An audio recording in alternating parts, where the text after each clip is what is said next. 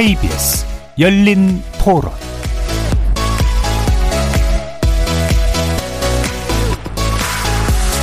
안녕하십니까. KBS 열린 토론 정준희입니다.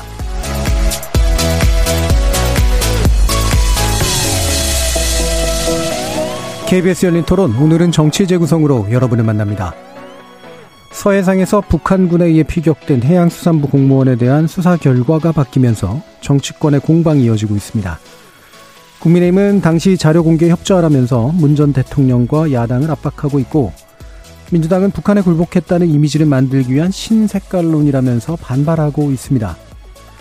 여기에 산업부 블랙리스트 의혹에 대한 법적 압박과 함께 이재명 의원에 대해서는 백현동 아파트 개발 사업을 강제 수사하면서 여야의 대치 전선이 확대되고 있는데요. 정치의 재구성 일부에서 이 부분 짚어보도록 하겠습니다. 2부에서는 당권 경쟁이 치열해지고 있는 여야 내부 소식을 짚어볼 텐데요. 국민의힘은 최고위원 선정을 두고 이준석 대표와 안철수 의원 간의 기싸움이 진행되고 있죠.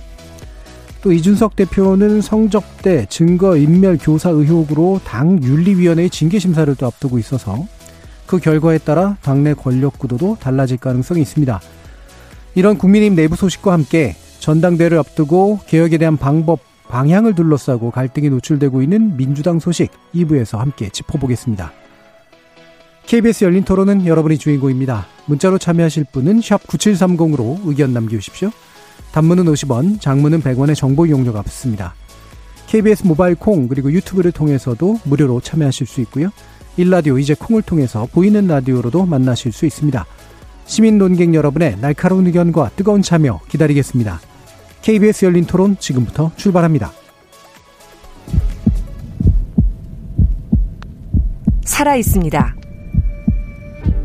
토론이 살아 있습니다.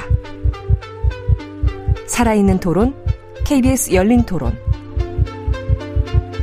토론은 라디오가 진짜입니다. 진짜 토론, KBS 열린 토론.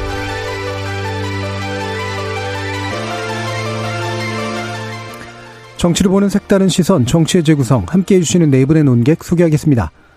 국민의힘 전남 순천갑 당, 순천 당협위원장 전하람 변호사 나오셨습니다. 예, 순천의 천하람입니다. 하헌기 전 더불어민주당 상근부대변인 자리하셨습니다. 예, 더불어민주당 하헌기입니다. 최수영 시사평론가 나오셨고요. 네, 안녕하세요. 최수영입니다. 김준우 변호사 함께 해 주셨습니다. 네, 안녕하세요. 자, 지금 정치권에서 가장 큰 음, 최근의 이슈로 나오고 있는 게 어, 서해 피격 공무원 사건인데요. 이게 결국 이제 해경의 수사 결과가 이제 바뀌면서 상당한 논란들이 진행되고 있습니다. 아, 일단 국민의힘의 입장을 들어보죠. 전하람 변호사님. 네, 단정지어서는 안 되는 것을 너무나 쉽게 단정지었다라는 것입니다. 음. 조금 더 정확하게 말씀드리자면 과거 문재인 정부 때 있었던 해경의 1차, 2차 발표는 사실 잠정 발표였습니다. 최근에 이제 최종 결과 발표를 한 것인데요. 과거에 이제 잠정 결과를 발표한 이후에는 해경에서 이후에도 해경에서는 어 실제 사실관계를 파악하기 위한 지속적인 수사 내지는 조사를 해왔다라는 것이고요. 네, 이 조사를 아무리 그 꽤 긴 기간 해왔지만 어, 월북이라고 단정할 만한 자료는 찾을 수 없었다라고 해서 판단을 내린 겁니다. 근데 그러면 많은 국민들께서 이렇게 느끼실 것 같습니다. 팩트가 뭐가 바뀐 게 있느냐? 사실 뭐 추가적인 자료가 얼마나 파악됐는지 모르겠지만 근본적으로 팩트가 바뀐 것 같지는 않습니다. 네. 그렇다면 오히려 바뀐 것은 이 팩트를 다루는 태도 내지는 판단이 바뀌었다라고 봐야 될 것 같은데요. 과거에서는 어 1차 수사 결과에서 어 월북이 월북의 가능성을 배제할 수 없다라고 한 다음에 5일 있다가 해경청 본청에서 월북이라고 판단된다라는 판단을 내렸습니다. 근데 그러면서 몇 가지 근거들을 들었는데요. 지금 와서 보면 제가 그걸 줄줄이 다 읽진 않겠지만 그것만 가지고 과연 월북이라고 단정할 수 있느냐라는 얘기가 나오는 것입니다. 사실 우리가 형사 재판을 할 때도 의심스러울 때는 피고인의 이익으로 봐야 된다라는 원칙이 있죠. 예. 대원칙 형사법의 대원칙인데요. 근데 우리가 그 정부가 한 국민을 월북자라고 몰아붙이고 낙인을 찍으려면 사실 한치의 의심이 없을 정도로 확실하게 월북을 했다라는 사실이 나와야 됩니다. 예컨대 나는 월북을 하겠다라는 뭐 어떤 뭐 유서라고 표현하면 그렇지만 어떤 메시지를 남긴다든지 네. 어 그런 확실한 증거가 나와야 되는데 그런 증거 없이 무리하게 당시에 문재인 대통령의 어떤 종전 선언 메시지라든지 정부의 이해관계를 위해서 한 국민의 인격을 사실상 말살했던 것이 아니냐. 그리고 그로 인해서 유가족들도 굉장히 오랜 기간 고통받아 왔던 것 아니냐라는 것이 저희 국민의힘의 입장입니다. 네, 단정할 수 없었음에도 불구하고 단정했고 단정한 이유는 당시에 이제 남북관계 때문이었다. 자, 이런 입장 어떻게 보세요, 민주당? 이런 얘기를 드리고 싶어요. 당시에 공무원이 북한의 영역에 있는 바다에서 사고를 당한 거거든요. 그러면은 저도 월북을 그렇게 강조 불필요하게 강조할 필요는 없었다고 생각합니다만 그거를 얘기를 안 했으면 그럼 그분이 거기 왜 있었냐라는 또 음모론들이 나왔겠죠 아마 예. 그러니까 당연히 설명이 필요했을 거고 그 설명의 근거 중에 결정적인 게 그 당시의 조류의 방향 국책 연구기관 한 네, 연구기관 네 개에서 연구를 하고 뭐 조사를 해서 조류의 방향상 억지로 뭐 거기 그러니까 물리적 힘을 가해 헤엄이죠. 뭐 그렇게 하지 않는 이상 그 방향으로 갈 수 없다는 게 근거가 하나가 있고 그리고 군 특수정보 SI 감청 자료 감청 자료를 봤을 때 월북하려고 했던 것으로 판단된다라고 설명을 했던 것이죠. 네. 이 아까 천하람 변호사님 말씀하셨다시피 이 팩트는 지금 고정돼 있어요. 음. 이게 지금 아니라면 이게 SI 정보가 사실이 아니다라는 게 밝혀지거나 아, 조류 그거 조사했던 결과가 사실이 아니다라거나 다른 게 밝혀져야 하는데 그게 하나도 없어요. 음. 그러니까 그게 하나도 없는데 뭐 방수복 이런 얘기를 해서 다른 정황 증거들을 가지고 와가지고 다시 다른 판단들을 하고 있단 말이죠. 저는 이게 이걸 보면서 무슨 생각을 했냐면 과거에 진보 진영이 천하 그 천하남 관련 음모론을 양산했던 모습들이 떠올랐어요. 그때도 음. 이제 사실관계에 구멍이 나 있는 부분들, 그러니까 설명이 제대로 안 돼 있는 부분들을 추정, 뭐 정황 증거들, 논거들 이런 걸 갖다 대면서 음모론을 양산했던 거거든요.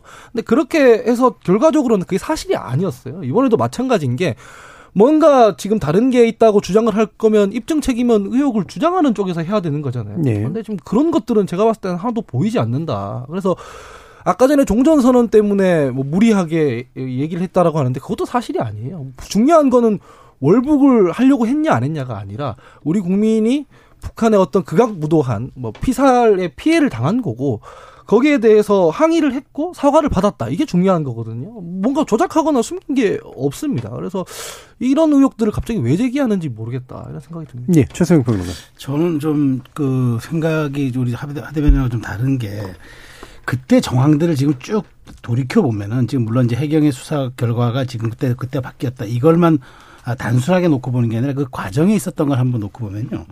최초에 이 발표를 한 사람이 인천 해경서장입니다. 네. 인천 해경서장은 그때 담당 관할 구역이었고 잘 아는 전문가 영역 아닙니까? 해경이면은. 근데 이분이 월북으로 추정할 만한 근거가 없다라고 얘기했어요. 그러니까 다양한 가능성을 열어놔야 된다고 했는데 닷새 후에 본청 국장이 이제 브리핑을 합니다. 그러면서 월북의 그 가능성이 클 거라고 얘기를 합니다. 네. 사실 이 해경 서장의 위 상급 기관은 중부 해경 청장입니다. 근데 거기서 안 하고 바로 본청으로 갔어요. 그다음에 국방부를 한번 보면요. 최초 발표 국방부 작전 본부장이 했습니다. 감청 그러니까 그 대북 정보 결과 만행이라고 아주 굳이 못을 박았습니다. 그런데 또 3, 3일 후에 국방부 부대변인이 그때부터 공보라인이 브리핑을 합니다. 저는 이런 결과를 놓고 보면은 그 며칠간에 어떤 프레스 가이드가 작용한 게 아니냐는 생각이 드는 거죠. 국민들이 이제 이렇게 추론을 한다 그러면은 과연 이제 공보 라인으로 갔다고만 생각할 것이 아니라 무언가 그 다음에는 이제 그 최초의 사실은 국방부라면 작전본부장이 가장 정확한 정보를 저는 갖고 있을 거라 봐요. 왜냐하면 그 관할 그그그 개, 그 개선 라인에서는 가장 핵심적인 정보를 갖고 있는 사람입니다. 그런데 이제 그게 공보 라인으로 넘어가는 과정들 이런 것들이 석연치 않고 그러다 보니까 이제 사실 작년 6월 지난해 6월 22일 날 국가인권위원회가 이런 발표를 합니다. 이 서해 공무원 피격 사건에 대해서 6월 22일 날 추측과 그 말하자면 예단에 기초한 발표기 때문에 이것은 공정한 발표라고 할 수가 없다라고 공식 발표를 합니다. 네. 그러니까 저는 정부가 그 발표 이듬해 바로 이제 소송이 들어오니까 항소를 합니다. 법원의 재판결. 그러니까 저는 이런 일련의 과정들이 뭔가 어떤 그 정부가 투, 아, 투명하고 객관적인 그런 사실관계를 국민에게 알리고 그런 것을 입증하려는 그런 노력보다는 뭔가 어떤 그 감, 감초, 감, 뭐 감추거나 혹은 어떤 의도에 따라서 이것을 조금 정보를 어, 윤색하거나 각색해서 취사 선택해서 국민에게 혹시 전달하지 않느냐 이런 의심을 사긴 충분한 이런 과정들이기 때문에 예. 저는 정권이 바뀌어서 이것이 드러났다라고 주장하기보다는 아 결과적으로 크게 팩트가 바뀐 것 드러난 것은 없지만 그럼에도 불구하고 이것을 다루는 태도가 매우 석연치 않았기 때문에 이 점에 대해서는 그럼 한번 다 들여 이번에 이참에 그러면 들여다볼 필요가 있다 이런 여론에 힘입어서 국민의힘이 이 진상 공세 특히나 유가족들이 지금 이걸 그 굉장히 말하자면 진상 공개를 요구하고 사법 사법적인 어떤 단계도 밟겠다고 하기 때문에 앞으로 이런 것들에 대해서 좀 그 방향으로 좀 진행되지 않을까 생각하는데 저는 뭐 민주당이 무조건 이거는 아 이건 정치 공세 혹은 뭐 저기 신부 색깔론 이렇게만 치부하기에는 그 동안의 2년의 과정들이 너무 좀 국민에게 설득력이 떨어진다. 저는 이렇게 말씀드리고 싶습니다. 예, 김준우 변호사님. 이제 바다에서 일어난 일은 늘참 알 수 없는 부분이 있는 것 같아요. 세월호 때도 그랬고 천안함 때도 그렇고 그러다 보니까 다양한 이, 그 이유들이나 추측들이나 논리들이 각그 모든 그리고 주장들이 나름의 다 주장이 있다고 생각하거든요. 나름의 근거들이 있고 최근에 이제도 그 사회적 참사 조사위원회가 활동을 마치면서 외력설 부분에서 완전히 배제할 수는 없다는 문투가 좀 들어갔는데 사실 뭐 사실은 과학적인 수사나 뭐 조사 관련해서 제가 봤을 때는 외력설은 부인되는 게 맞는 것 같은데 유가족 분들 중에서도 그걸 계속 주장하는 분들이 계세요. 네. 그러다 보니까 사실은 뭐 그냥 만약 이제 이분들 입장에서 도저히 수용할 수 없으면 정부에서 그럼 월북이라고 완전히 단정할 수는 없다라고 얘기를 할 수도 있다고 생각하거든요. 그래서 그 부분 관련해서 뭐 그렇게 남북 관계 속에서의 고민 속에 이거를 프레임을 꼭 붙이는 문제인가라는 점에 대해서 저는 약간 물음표가 있다는 거고요. 이게 음. 영원히 그 육상과 달리 뭐 CCTV가 많은 곳이 아니기 때문에 뭐 이럴 수도 있고 저럴 수도 있는 측면이 분명히 있다고 생각합니다. 근데 이제 그런데 갑자기 이게 탁 튀어나오니까 이걸 약간 정무적으로 정략적으로 뭔가 접근하고 있는 건 아니냐라는 의심을 좀 받게 되는 거고. 근데 이제 저희로서는 사실 되게 제한된 정보니까 그 말도 일리가 있어요라고 뭐 그냥 황희정생처럼 얘기할 게 아니라면 어, 이제 민주당에서는 뭐 SI 정보를 포함해서 공개하자라고 이제 이걸 했으니까 뭐 지금 더 많은 논박을 해서 뭐 각각의 입장에 뭐 그 뒷받침을 하는 입장에 서기보다는 조금씩 공개되는 뭐 저희가 모르더라도 국회에서 실제로 국민의힘 국방위 간사가 했던 발언들까지 이제 민주당에서 막 언급을 하잖아요. 그러니까 그런 부분들 또 밝혀지면 그 다음 장에서 챕터에서 논의를 하면 될 문제인 것 같고 너무 이 부분 관련해서 어, 평론이나 이런 방송에서도 너무 격앙될 필요는 없을 것 같습니다. 예. 네, 아니 뭐 예, 저도 김준호 변호사님 말씀에 전적으로 동의하고요. 근데 이제 다만 그런 것 같습니다. 이제 입증 책임 내지는 어떤 우리가 불 불분명한 것, 그러니까 이제 우리가 좀 불분명한 부분이 있으면 가능하면 국민에게 이득이 되는 방향으로 해석을 해줘야 된다라는 게 아까도 말씀드렸지만 이제 우리 법치국가 원칙의 기본이거든요. 그러면 대한민국 사회에서 월북 딱지라는 것은 물론 과거에 비해 우리가 색깔론이 희석됐다고는 하지만 남겨진 가족에게 굉장히 큰 상처를 주는 일입니다. 바다에서 일어난 일이고 뭐 여러 가지 불분명한 사항이 있다면은 그때 월북이라고 판단한다라는 단어를 썼으면 안 되는 거예요. 그래서 저는 어, 저희가 그래도 최대한 빠르게 유가족분들의 명예를 회복시켜 드릴 수 있는 거에 대해서 굉장히 다행이라고 생각하고요. 어, 모르겠습니다. 뭐 월북 가능성을 배제할 수 없다 정도의 판단이었다면 저희도 아 뭐 그럴 수 있겠다라고 했을 텐데 월북으로 판단된다라는 거는 저는 좀 과했다고 생각하거든요. 음. 말 그대로 월북자의 가족으로 낙인을 찍는 거니까. 그래서 어, 저는, 어, 누구보다도 과거에 그래도 우리 대한민국의 이제 국민들의 인권과 뭐 기본권 증진을 위해서 노력했던 민주당이 이제 와가지고 아, 이게 뭐가 중요한 일이냐라는 태도를 취하는 것은 전혀 안 맞다고 생각합니다. 그래서 좀 이 부분에 대해서 어, 정말 민주화 투사분들이 알 수 없는 원인으로 어떤 정말 큰 명예훼손을 입고 했을 때, 그랬을 때, 아, 먹고 사는 게 중요한데 이게 뭐가 중요하냐라고 했겠습니까? 그런 것처럼 이 한 분의 케이스를 우리 국가가 어떻게 다투느냐가 다루느냐가 결국 우리 국가의 민낯을 보여주는 것이기 때문에 저는 좀 어, 이 억지 사제 자세로 좀 한번 곰곰이 좀 잘 살펴봤으면 좋겠습니다. 딱 두 가지만 말씀드리고 싶은데요. 일단은 유가족들은 뭐든지 공공, 공적 영역에 요구할 수도 있고 입장을 낼 수도 있죠. 네. 이게 공공이 어떻게 다루느냐의 문제인데 SI 정보, 대통령 기록물 이거 다 지금 공개될 수 있는 것들이거든요. 대통령 기록물 같은 경우에는 전 정부에서 항소를 했지만 취하를 했기 때문에 공개가 될 겁니다. SI 정보 같은 경우에는 그 당시에도 여야 의원들이 열람을 다 했어요. 왜냐면은 국가 안보와 관련돼 있는 상황이기 때문에 대중에게 그걸 공개할 수는 없는 겁니다. 왜냐면은 그게 결국 감청 자료인데 그걸 공개한다는 얘기는 어디서 어느 부대가 어느 어떤 루트로 어떤 북한의 어떤 부분을 감청했는지 이게 공개된다는 얘기이기 때문에 그건 불가능한 일이고 다만 민주적 통제를 받아야 하니 아무리 군이라도 그래서 국회의원들이 비공개로 SI 정보를 열람했고 그 결과 국방위 간사였던 당시 그 국민의힘 국방위 간사였던 한기호 의원이 월북으로 볼 수 있는 정황이 선명하다라고 발표를 했어요. 보통 해당 상임위의 입장은 간사가 정리해서 그 의원들의 입장을 내는 거잖아요. 그러면 그때는 왜 하태경 의원이 본인 소속 상임위에 본인 당 간사가 그런 발표를 하는데 그냥 왜 두고 받는지가 전 의문이고요. 이런 정황들이 다 있는 건데 이 부분에 대해서 지금 집권 여당이 하려고 하면 다 할 수 있는 거거든요. 민주당에 뭘 요구하는지 사실 잘 모르겠어요. 그러니까 제가 이게, 이게 민주당에서 색깔론이라고 하는 이유는 마치 민주당이 지금 집권 여당이고 뭘 감추고 있고 이걸 빨리 밝혀내라라고 지금 요구하고 있는 게 굉장히 이상한 상황이라는 걸 말씀드리고 싶은 거예요. 예. 지금은 예. 집권하고 계시기 때문에 하려면 다 할 수 할 수 있다 이 말씀 드리고 예. 싶습니다. 결국 이제 두 개의 논점인데요. 일단 7382님은 월북 근거를 발견하지 못했는데 그때는 왜 월북으로 단정했을까요? 전 그게 문제라고 봅니다라고 말씀해 주셨고요. 강미연님은 월북이라는 근거가 왜 갑자기 사라진 건가요? 그때 발표와 지금의 발표는 무엇을 근거로 한 건가요?라는 말씀들을 주시고 계시는데 일단 이제 당시의 판단이 최선의 판단이었고 최선의 발표였는가? 그리고 지금의 판단이 또한 최선의 판단이고 최선의 발표인가에 대한 일단 어 일단 진실성에 관련된 문제를 하나가 논점일 거고 동시에 이제 지금의 그 문제를 다루는 이제 양측 진영의 정치적 태도가 올바른 것인가라는 부분이 또 하나의 논점일 것 같아요. 일단 더 김준호 변호사님 말씀 들어보죠. 이제 민주당에서 일부 정치인분들이 지금 그게 그렇게 뭐 중요한 문제가 아니다는 식으로 조금 설화를 일으킨 부분은 다소 감정적 대응으로 잘못 어, 뭐 단추를 꿰맸다고 해야 할까요? 뭐 이런 부분이 분명히 있는 것 같습니다. 그러니까 아마 어, 민주당 쪽에서 생각하는 건 그런 것 같아요. 아까 하원기 대변인 얘기하셨듯이, 그러니까 어, 북한의 사과를 받았다라고 하는 부분이 사실은 어느 정도 뭐 억울함이나 잘못된 부분, 그러니까 이 기존의 북풍 공세랑 좀 다르지 않냐. 예전에 이제 그 금강산 관광에서 그 관광객이 피살되셨을 때 당시에는 그냥 북한에서는 관광객이 그 라인을 넘어섰기 때문에 우리는 규칙대로 총을 쏜 거다라고 얘기를 했을 뿐 사실 그 뭐 특별히 사과를 받거나 이러지는 못했다고 생각합니다. 그래서 오히려 그때는 이번에는 사과를 받았는데 왜 이걸 가지고 이렇게 정무적으로 뭐 이렇게 판단을 하고 접근을 하느냐 신색깔론으로 가느냐 이렇게 얘기를 좀 하시는 게 이제 깔려 있는 것 같고 그런 부분들도 이름 좀 이해는 갑니다. 그래서 이게 사실 뭐 저희는 이게 뭐 얘기하기가 의심하는 데는 이유가 있다고 저는 아까도 말씀드렸지 생각은 하지만 군사 정보와 관련된 부분을 함부로 다 공개하라고 하기가 너무 조심스러워서 이이 의제만 나오면 사실 저도 이렇게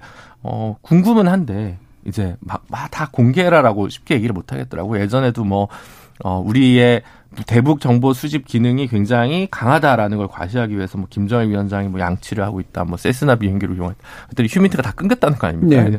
그러니까 그런 여러 가지 있기 때문에 사실은 이제 어, 국내 정치에서의 어떤 특정한 목적을 위해서 안보 기능에서 약화를 초래하는 건 오히려 보수 정당에서 더 우려하는 사태가 아닌가라는 생각이 들고 그런 점들을 고려해서 충분히 진중하게 이 문제를 정치권이 접근하고 있는가에 대해서 좀 의문이 있습니다. 음.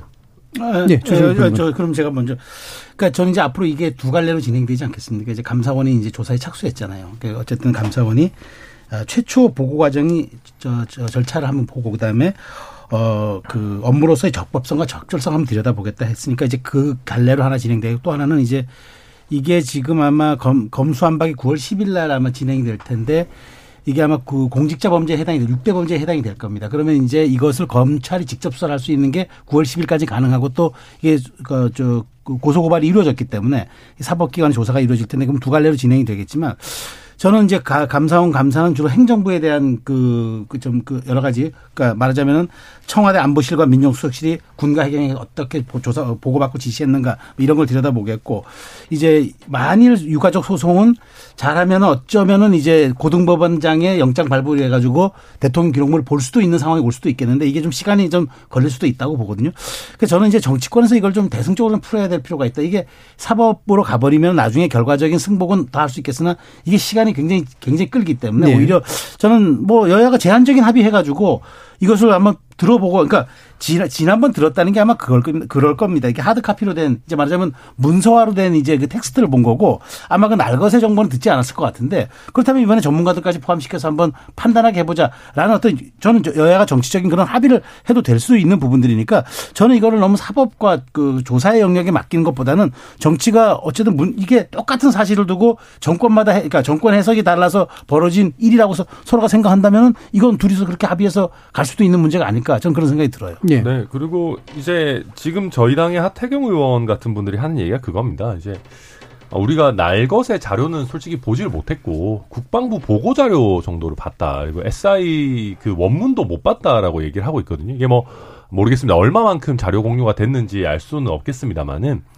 아마 한교 저희 의원이든 저희 당에 있는 국방위 정보위 분들도 야당 의원이었기 때문에 당시에 접근할 수 있는 정보의 폭이 굉장히 작았을 겁니다. 그래서 아마 국방부에서 어떤 형태로 결론을 내고 거기에 맞는 자료들을 나열해서 보내 이 보고를 했다라고 하면 그 방안에 제가 있었더라도 아뭐 그런가 보다 국방부가 이렇게 여러 가지 근거를 대서 이렇게 판단했으니까 그러려니 했을 것 같아요. 근데 이제 어, 하태경 의원도 굉장히 요새 격분해서 얘기하는 게 그때 당시에 그러려니 했던 것들이 사실 사실과 다르다. 내지는 월북이라고 그 결론이 낼 만한 자료들만 좀 짜집기식으로 수집이 됐었다라고 얘기하고 있는 것이거든요. 그래서 저도 최소영 평론가님 말씀처럼 이거를 완전히 대국민에게 휴민트 자료, SI 이런 거 다 공개할 수는 없겠죠. 그거는 말씀하신 것처럼 뭐 정보 자산을 다 없애버리자라는 얘기니까 그런 게 아니라 좀 뭐 정보위 국방위가 됐든 아니면 별도의 어떤 뭐 국정조사위원회를 꾸리든지 해가지고 그 안에서 비공개로 어느 정도 좀 서로 타협할 수 있는 내용, 협의할 수 있는 내용으로 좀 진행하는 게 맞지 않나 생각됩니다. 그래서 그런 부분이 좀 의문인 게 이런 거죠. 이제 해경은 자신들이 갖고 있는 정보에서만 근거해서 판단하고 또 뭐 판단을 번복하고 이랬을 텐데 군이 갖고 있는 정보가 해경에게 전부 뭐 제공됐을 것인가 해경이 번복한다고 해서 진실은 또 어디 있을 것인가 다를 수 있다는 거고요. 그리고 이제 이 문제가 가지는 사안적 비중이 있기 때문에 그 부분과 관련해서 일선 서가 아니라 뭐 본청에서 올려서 보고를 받거나 판단을 해서 어 뭐 국민들에게 정보를 제공하거나 브리핑하거나 이 문제와 관련해서 어, 청와대가 특별히 개입했다는 것 자체가 특별히 불법적이거나 어, 권한을 남용했다거나 그렇게 생각되지는 않습니다. 네. 뭐 대통령 기록물 같은 경우야 뭐 3분의 2 동의가 있어야 되고 뭐 그런 절차가 있지만 SI 같은 거는 지금 집권 세력이지 않습니까? 지금 확인해 보려고 하면은 얼마든지 절차가 있을 것 같은데 뭘 요구하는지를 잘 모르겠고 왜냐하면 다른 게 아니라 그게 핵심적인 근거였지 않습니까? 월북 정황을 얘기할 때의 핵심적인 근거가 조류 그리고 SI였는데 그러면은 그 두 개를 일단은 논파가 돼야 돼요. 뭐냐면은 실제로 뭐 조류가 그럼에도 불구하고 왜 그 장소에 있는지에 대한 합리적인 설명이 있어야 되는데 그게 없어요. 일단 첫, 첫 번째가 그거고 두 번째가 SI인데 그거 지금 집권 여당이니까 집권 여당에서 주도적으로 확인해야 되는 게 아닌가 하는 게 제 생각이거든요. 그래서 뭘 반대하고 있는지를 저희는 이제 잘 모르겠다. 근데 SI 같은 경우는 저도 잘은 모르겠지만 집권 여당이라고 해서 의원들한테 그러니까 정부가 마, 음대로 의원들한테 보여줄 수 있는 성격의 것은 아닐 겁니다. 그게 아무래도 비밀 취급 인가 같은 것들이 아, 물론 다 있을 그렇죠. 거고. 네. 저는 생각하는 것이 윤석열 정부도 뭐 바보는 아니지 않겠습니까? 그렇다라고 하면 이번에 해경에서 이런 식의 최종 결과, 결과를 냈을 때 아마 군 SI 정보 같은 것이 100%다 공유는 안 된다 하더라도 최소한 월북으로 단정 지을 수는 없다라는 거에 대해서 어느 정도 정부 내 공감대가 있지 않았을까. 저는 뭐 그렇게 생각이 네. 됩니다. 지금 7689님은 정권 입맛 따라 결론도 뒤집고 왔다 갔다 하는 해경이 문제입니다라는 말씀 주셨고요. 백대현님은 국회 3분의 2 동의 얻어서 정부 공개한다고 해도 월북으로 볼 수 있냐를 두고 또 정쟁만 하다가 진실은 밝혀지지 않을 거라고 봅니다. 정쟁 일으키기 가장 적합한 이슈인 것 같습니다라는 또 우려의 말씀도 주셨습니다. 어, 결국은 이게 어, 당사자의 인권 내지 이익을 중심으로 보느냐, 각 정파의 손해나 이익을 중심으로 보느냐, 아니면 국가 안보에 있어서의 손해나 이익을 중심으로 보느냐는 모티브의 문제의 차이일 것 같은데요. 어, 다 있다고 얘기를 하겠죠. 예. 근데 이 부분은 좀 더 어, 지켜봤으면 좋겠고요. 바로 또 이어서 얘기할 것들이 있어서 이슈를 좀 넘길까 합니다. 아, 지금 전반적으로 보면 결국은 이제 정권 교체기에 등장하는 전형적인 사건들이 또 이제 좀 있는데요. 어, 결국에는 이제 지난 정부에서의 문제를 이제 법적으로 좀 뒤지면서 어, 문제를 물었더니 이게 정치 보복이라고 얘기하는 그런 한쪽과 또 한 가지 이제 블랙리스트 문제 가지고 또 지난 정부 때 문제가 됐는데 이게 동일한 문제는 아니긴 합니다만 임기가 남은 이제 고위직 공무원에 대해서 또 입장이 또 갈라져 보이는 그런 식의 문제들 일단 외부에서 어떻게 보시는지 최수영 평론가님부터 말씀 주시죠. 그러니까 참, 이, 이 문제가 좀 딜레마이긴 해요. 그런데 저는 분명한 거는 문재인 정부 때 이루어진 사건이라 윤석열 정부가 출범해서 수사를 수사를 한다 그 해서 그게 정치 보복이면 그럼 수사는 윤석열 정부가 끝나고 해야 되나요? 그러면 이제 객관적이고 엄중한 수사 되나요? 저는 그렇지 않다고 봐요. 그러니까 이, 이 문제는 벌어진 사건에 대해서 혐의가 있고 증거가 있으면 그건 수사가 하는 건 맞는데 다만 이것이 이제 혹시라도 본인들에게 지금 이거 지금 집중되고 있는 게 이재명 의원과 그다음에 이제 그 문재인 정부 청와대에 있었던 인사들을 중심으로 이게 이루어지는 것에 대한 그런 어떤 두려움들이 갖고 있는 정치보복 프레임을 씌우는 것 같은데 저는 그럼에도 불구하고 여기에 대해서 정치적으로 어떤 의사가 개입돼서 수사가 진행된다면 그게 또 오히려 좀 이상하니까 이, 이 부분은 저는 법의 영역에 맡기는 것이 맞다고 보고요. 그다음에 이제 지금 사실 또 하나 중요하게 대두되고 있는 그 어, 공공기관장들 임기 있지 않습니까? 사실은 이제 나, 나머지 국무위원들이야 뭐 대통령 임명하면 그만인데 사실은 이제 임기가 남은 뭐 임기가 보장된 뭐 경찰청장 그다음에 뭐 검찰총장 그다음에 국민권익위원장 그다음에 방송통신위원장. 근데 저는 이런 생각이 듭니다. 물론 그 방송통신위원회가 사실은 이제 합의제 기구 여야 합의제 기관입니까? 네. 그렇다면 이제 그 위원장은 대통령이 지명을 하지 않습니까? 그렇다면 대통령이 바뀌면은 사실은 대통령이 지명하는 게 맞습니다. 근데 저는 근데 이게 이제 과연 방송의 중립성과 이런 어떤 그, 그 객관성에 유지하는데 위원장이 과연 휘둘려야 되느냐? 그렇지만 저는 어떤 이 합의제 기구의 존중 정신 또한 결국에 저는 대통령이 이사이저 위원 중에 한 분을 지, 지 아, 지정한 저 지목하는 거는 저는 그에 따른 상한 상, 상당한 이유가 있다고 생각을 합니다. 이게 자, 정치적 장악의 음모라기보다는 뭐 일환이라기보다는 저는 여야 합의제 기구를 이끌 사람이 새로운 정부의 수장이 새롭게 임명한다는 건 저는 그거는 뭐 그, 굳이 그걸 그렇게 해석해야 되, 냐 문제인데 문제는 임기가 1년 남다 보니까 여기에 대해서 지금 해석이 분분 합니다. 그래서 저는 사실은 이 부분에 대해서는 아, 두분 그 권익위원장이든 뭐그 방송통신위원장이든 그분들의 판단을 존중하는 게 맞는데 저는 이번 차제에 법은 바꿔야 됩니다. 그 3년 임기를 지금 2년 반으로 줄이는 이 법안이 추진되고 있는데 차라리 그렇게 해가지고요.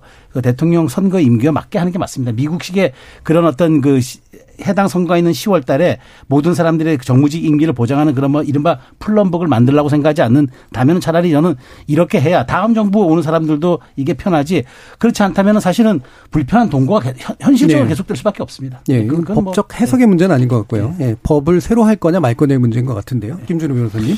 저는 그렇게 임기를 둔 이유도 있지 않겠습니까? 그럼 음. 대통령을 지, 대통령이 지명하게끔 한 이유도 있으면 임기를 둔 이유도 있으니까 이거는 뭐 그런 문제는 아닌 것 같아요. 그냥 임기를 보장하면 되는 문제고 협치와 소통을 얘기하는데 국무위원회 한 두세 명 이렇게 본인들과 색깔이 다른 사람 들어온다고 불편해하면 그것도 뭐 그러니까 정말 긴밀한 회의가 있으면 수보 회의에서 하셔도 되고 그러니까 그, 그런 문제는 아닌 것 같거든요. 그냥 이거는 음 뭔가 아쉬워서 하시는 얘기인 것 같고 예전처럼 전화했다가는 직권남용죄로 잡혀가니까 그러지 못하니까 권성동 원내대표를 통해서 우회적으로 접근을 하는 건데 이 임기 보장과 관련된 직제에 대한 임기 보장의 필요성에 대해서는 윤석열 대통령께서 검찰총장일 때도 누차 얘기하셨던 거고 본인이 이거를 갖다 임기 보장을 안 한다면 내로남불에서 자유롭지 않다고 전형적으로 얘기가 나올 것 같습니다. 그래서 이거는 그냥 임기 보장을 하는 게 맞고 뭐 최세영 평론가 님대로 법안 발의를 할 거면 그럼 뭐 이제 법안 발의를 해가지고 국회에서 논의를 하면 그 논의야 존중돼야 될 문제입니다만 현행법에서는 그냥 특히 권익위 같은 경우도 뭐 행정심판 기능이 있어서 사실 준사법기관 안에 가까운 측면이 있습니다. 뭐 대법관도 안 바꾸지 않습니까? 그래서 저는 별로 적절치 않은 것 같고요.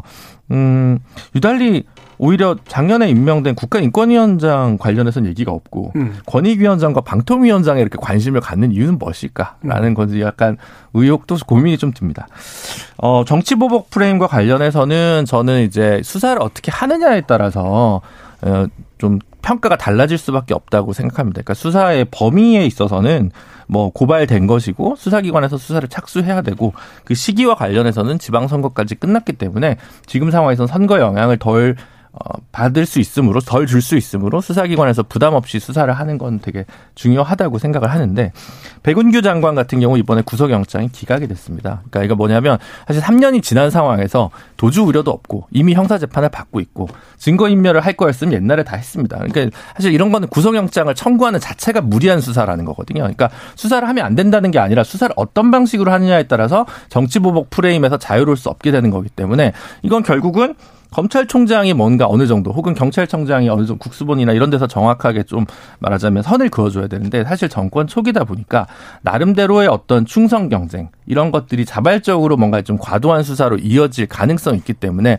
중요한 직책에 있는 분들이 이거 정리를 해줘야 되는데 무슨 이유에서인지 모르겠습니다만 한동훈 장관은 아직까지 검찰총장 후보 추천위원회 구성조차 안 하고 있어요. 이런 네. 부분들은 또 한동훈 장관이 어느 정도 책임을 져야 되는 부분 아닌가 싶습니다. 네, 그러니까 수사 자체의 문제라기보다는 수사를 접근하는 방식의 문제로 보는 게 옳다. 예. 아, 네, 저도 김준호 선생 말씀 뭐 대체로 동의하고요.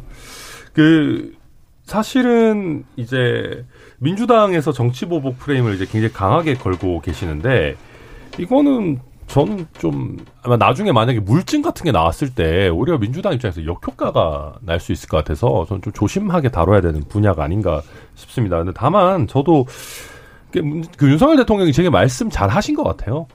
그러니까 수사라는 거는 원래 과거의 일을 가지고 하는 거니까 지금은 윤석열 정부 정부 초니까 뭐 윤석열 정부가 지금까지 크게 뭐 잘못한 게 많이 있겠습니까? 뭐 한 한 달 뭐 이제 남짓 됐는데 그러니까 지금은 당연히 과거의 일을 수사할 수밖에 없고 더 중요한 것은 아마 국민들께서 굉장히 주, 중요하게 보시는 거는 한 2, 3년 지나가지고 윤석열 정부 내지는 저희 당에 대한 수사 내지는 어떤 뭐 의혹들이 불거졌을 때 그걸 제대로 수사하느냐를 아마 보시지 않겠습니까? 그것도 열심히 내로남불하지 않고 수사하고 저희 당 의원들도 좀 잡혀가고 뭐 자연스럽게 세대 교체가 되고 그렇게 된다면은 아마 국민들께서도 의구심을 많이 어, 접으시지 않을까라는 생각이 들고요.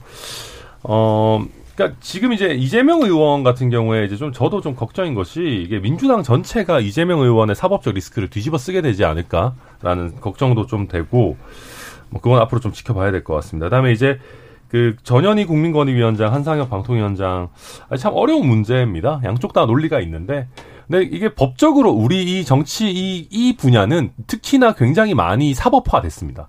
예, 나가라고 하면 바로 이제 범죄가 되기 때문에 그러니까 그 나가라고는 못 하고요. 이제 약간 이제 그러니까 뭐 권성동 원내대표 나왔나 해서 정치적으로 그냥 주장만 할 뿐이고 이 두 분이 결국 안 나가겠다고 하면 뭐 내보낼 방법은 없습니다. 그래서 아마 동거를 하게 되지 않을까. 전현희 위원장은 특히나 뭐 나갈 생각 없다고 하고 계시기 때문에 뭐 저는 예. 네, 그런 정도로 생각하고 음, 있습니다. 예, 뭐 정치 보복 관련해서는 일단 제가 저도 원칙론에는 동의합니다. 뭐 혐의가 있으면은 법과 원칙에 따라서 수사를 하는 게 맞다고 저는 생각해요. 진영 무관하게. 그래서 지금 단계에서 이렇게 기록이 충분히 쌓이지 않았는데 이거를 정치 보복이다라고 규정을 하는 게 맞는가 라고 하면은 아직 전 유보적으로 보고 있습니다. 다만 왜 그런 해석들이 나오는지에 대해서는 좀 생각해 볼 필요가 있습니다. 한 세 가지 정도인데요. 뭐냐면은 지금 검찰총장 인사 관련해서 뭐 추천위 같은 거 구성되거나 뭐 하나도 없어요. 하나도 진행되는 게 없다고 저는 알고 있거든요. 근데 그러면 검찰 조직 정상화시키는 것에 대해서는 그냥 가만히 두고 한동훈 법무부 장관이 인사는 인사대로 하고 있는 상황이란 말이죠. 그러면은 개입하는 것처럼 보일 수 있는 정황을 하나 만들어 주는 게 있지 않습니까? 첫 번째는 그거고요. 그다음에 검찰 개혁하면은 민주당에서는 검찰이 힘이 너무 강하니까 검찰 견제론을 이야기했는데 보통 검찰 측에서 말하는 검찰 개혁론은 검찰의 정치적 중립성 보장 이걸 얘기를 했거든요. 근데 검찰의 정치적 중립성 얘기를 하기에는 지금 검사 출신들이 너무 많이 통치 기관에 직행하고 있어요. 그렇기 때문에 지금 연관이 되어 있다라고 볼 수 있는 정황이 또 하나 있죠. 아까 지금 그리고 마지막 세 번째는 편향인데요. 지금 윤석열 대통령의 장모 그 특혜 문제라든가 아니면 도이치모터스 주가 조작 문제라든가 이런 부분들은 음. 수사가 답보되는 걸 넘어서 아예 없는 것처럼 지금 취급되고 있어요. 진짜 법과 원칙, 사법적 시스템에 의한 것이라면 진영 무관하게 그냥 다 작동돼야 되는 거잖아요. 그게 어느 진영에서는 지금 해당하지 않는데 어느 진영에서만 해당된다. 음. 이거는 정무나 당리당략인 거지 않습니까? 그래서 그런 비판이 나오는 맥락들에 대해서도 여당이 좀 고려를 해서 공정하게 좀 다뤄줬으면 좋겠다라는 생각이 듭니다. 예. 뭐 짧게 제가 뭐 예. 저그 그 아까 우리 저 방송 방송통신위원장과 이제 국민권익위원장 얘기. 근데 저는 이제 그 아, 김준일 변호사님 얘기 맞아요, 맞는데 사실 이걸 들여다볼 필요는 있어요. 그러니까 뭐 방송통신위원장의 임기를 보장한 정신 다 있겠죠. 그런데 국정 철학의 문제는 사실 있단 말이에요. 왜냐하면 방송통신위원회라는 게 이런 위원회라는 데가 꼭 방, 미디어 정책만 다루는 데가 아닙니다. 통신시장, 통신 정책도 다릅니다. 그럼 규제기관입니다. 그래서 윤석열 정부 그 통, 저, 저, 국정 철학이 지원하되 간섭하지 않는답니다.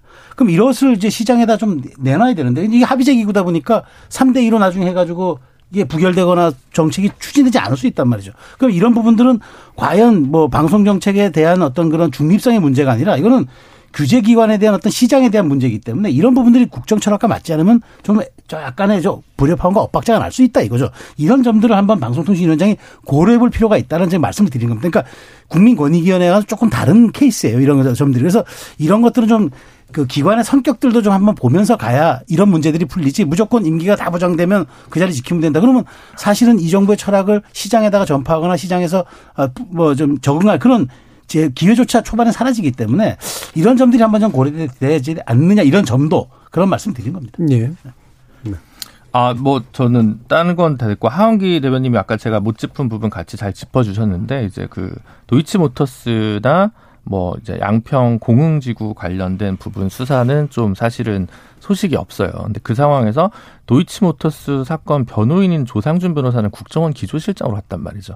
이게 오히려 수사기관에 줄 수 있는 시그널이 될 수 있었기 때문에 그 인사가 좀 잘못됐던 거 아니냐라는 정도만 부기하고 싶습니다. 근데 네. 뭐 저는 그렇게 생각합니다. 이제 결국 그런 논리는 별로 국민들한테 크게 저는 와닿을지 잘 모르겠어요. 그러니까 우리가 잘못했는지 모르겠지만 니네도 수사 열심히 안 하고 있으니까 왜 우리만 수사해? 이게 약간 좀 뭐랄까 되게 굉장히 유치한 정치 공방 같은 느낌이 들긴 하는데 그 도이치모터스 사건 같은 경우도 사실 이제 수사가 개시된 지 굉장히 오래됐어요. 그리고 문재인 정부 하에 검사 검찰 게다가 그 뭐랄까 약간 그 고집 있고 자기 생각 강한 사람들 다 자천시킨 이후에 본인들 입맛에 맞는 수- 그 수사 라인이 한 2년 가까이 수사를 했고 또 그 결과로서 꽤 많은 사람들 기소를 하고 했습니다. 근데 그 와중에서도 김건희 여사의 그 개입 여부를 확실히 밝히지 못했다는 거잖아요. 근데 그러다 보니까 이런 꽤 많이 이미 수사가 이루어진 사건에 대해서 결과가 나오지 않는다, 이 추가 수사가 없다라는 거 가지고 어, 이재명 의원에 대한 어떤 세- 뭐 여러 가지 불거진 의혹에 대한 수사와 형평이 안 맞다라고 하는 것은 안 맞다, 좀 그 균형이 맞지 않다라고 생각을 하고요. 그 다음에 이제 결국 그런 것 같아요. 그러니까 이제 우, 그 우상호 비대위원장 같은 경우도 계속 얘기하시는 게 그런 거잖아요.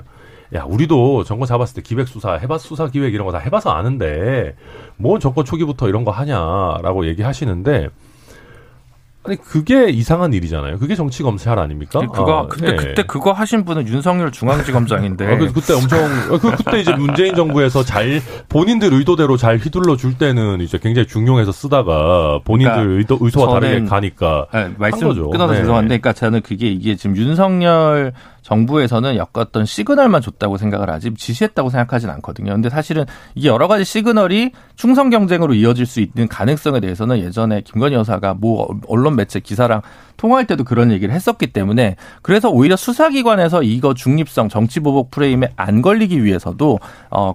그 빠짐없이 양 진영에 대해서 제기된 고소 고발에 대해서 비슷한 속도로 수사를 진행할 필요가 있다라는 생각인 거고요. 네, 저도 짧게 마, 마무리하면은, 어, 만약에 제가 검사인데 이재명 의원에 대한 수사를 한다, 어, 함부로 못 할 겁니다.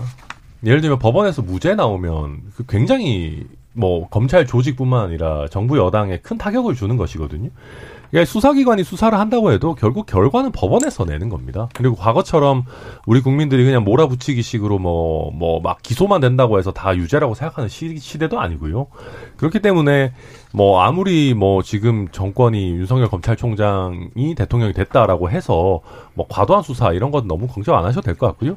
그리고 이게 애초에 뭐 원래 아무런 의혹도 없었는데 이재명 의원에 대해서 먼지털이식으로 막 뭐 뭐라도 걸려라라는 식으로 하고 있는 게 아니라 대선 과정에서 이미 꽤나 언론에서 많은 근거를 가지고 논의되던 것들에 대해서 차근차근 수사를 하는 것이기 때문에 그 중에 일부는 또 무혐의가 되고 일부 증거가 있으면 또 어떤 법적 조치가 있겠죠. 예, 지켜볼 뭐 일이라고 생각합니다. 제가 말씀드리는 것도 그런 건데요. 그 제가 아까 전에 그 전제를 달았던 게 법과 원칙에 따라 혐의가 있으면 수사를 해야 된다라는 전제를 달았던 게 그런 부분이고요. 수사를 하지 말라는 게 아니라 지금 시스템에 따라 돌아간다는 확신을 정부가 좀 줘야 됩니다. 그러니까 검찰 인사들 그 자기 주변에 측근 검찰 인사들 자꾸 통치기관 그러니까 뭐 청와 뭐 다- 대통령실이든 정부든 자꾸 요직에 앉히려고 하는 것도 좀 경계를 할 줄도 알고 검찰총장 같은 거 인사 빨리 처리를 하고 시스템화 정상화하고 그다음에 편향이라고 지적받는 부분들에 대해서도 생각을 해야 된다는 겁니다. 그 아까 전에 도이치모터스뿐만 아니라 장모권도 있잖아요. 네. 그 부분들까지도 정황이 아예 없진 않다 이런 말씀드립니다. 알겠습니다. 자, 1부는 이 정도로 논의를 좀 마무리해야 될 것 같고요. 또 이어지는 2부에서 당내 또 권력 투쟁에 관련된 이야기 나눠보도록 하겠습니다. 여러분은 KBS 열린 토론과 함께하고 계십니다. 토론이 세상을 바꿀 수는 없습니다. 하지만 토론 없이 바꿀 수 있는 세상은 어디에도 없습니다.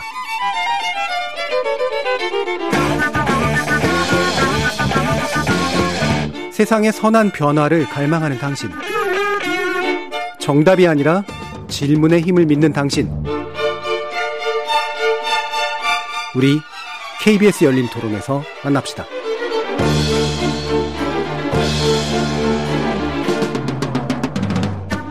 KBS 열린 토론 월요일 코너 정치의 재구성 최수영 시사평론가 김준우 변호사 천하람 국민의힘 전남 순천 당협위원장 하원기 더불어민주당 전 상근부 대변인 이렇게 네 분과 함께 하고 있습니다.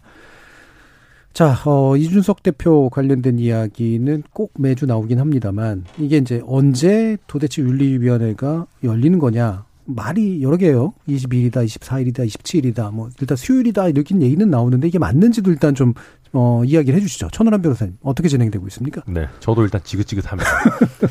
도대체 언제 하는지도 저도 잘 모르겠고요. 예. 뭐 뭐만 하면 자꾸 말이 바뀝니다. 근데 그나마 어, 저희 당의 윤리위원장인 이양희 위원장이 이제 귀국을 원래 외국에 가 계셨다 하더라고요. 네. 귀국을 했고 어, 수요일에 열린다라는 정보는 상대적으로 신빙성이 좀 높은 것 같습니다. 그래서 이제 수요일에 열릴 것 같다라고 하고 다만 그날 뭔가 결론이 나올 거냐는 또 여전히 모르겠다라고 뭐 하는 분들이 많은 것 같아요. 그래서 뭐 저도 아무튼 이게 이런 식으로 날짜가 계속 뭐 이리 갔다 저리 갔다 하고 맨날 뭐 헤드라인에 이준석 대표 뭐 성상납 의혹 이런 거 나오는 것 자체가 저희 당으로서는 굉장히 안 좋은 일입니다. 이게 단순히 이준석 대표의 이미지 타격뿐만 아니라 사실 이준석 대표에 대한 기대가 컸던 저희 국민의힘 지지층 내지는 중도층에서도 저희 당 이미지가 점점 안 좋아지는 일이기 때문에 하, 윤리위도 좀 정신 차리고 뭐 빠르고 빠르고 좀 정확한 결론을 내줬으면 좋겠다. 생각합니다. 예. 그러니까 현재 그 사실은 쟁점은 이거잖아요. 지난번에도 우리가 함께 또 논의를 했었습니다만 실제로 이제 그런 일이 있었냐 아니냐의 문제는 뭐 수사기관에서 알아서 할 일이고 지금 이제 그거를 무마하는 과정에서 이제 예를 들면 이준석 대표가 실제로 무슨 행동을 한 거냐 아니냐 이 부분에서 이제 윤리위원회가 판단을 할 것 같은데 어떻게 보세요? 그러니까 이게 정말 이 부분은 정말 이게 주술적으로도 예측이 불가능하고 네. 과학적으로도 예측이 불가능하고 무속 얘기를 그러니까 아니. 정말 아, 이게 이건 정말 이거는 어려운 문제입니다. 그러니까 저, 제가 보기에도 점성술 정도로 하시죠. 그러니까 예. 이거를 정말 지금 뭐 가장 예측과 뭐 논의들이 뭐 아주 뭐 그냥 굉장히 많이 나오는데 아무도 여기에 대해서는 뭐 정확한 지금 뭐 기류가 없고 왜냐하면 윤리위원회가 여기에 대해서 평가를 하거나 뭐 조사를 그러니까 이게 뭐 이렇게 서로 뭐 그 논의를 할 때 정성적 평가가 없어요.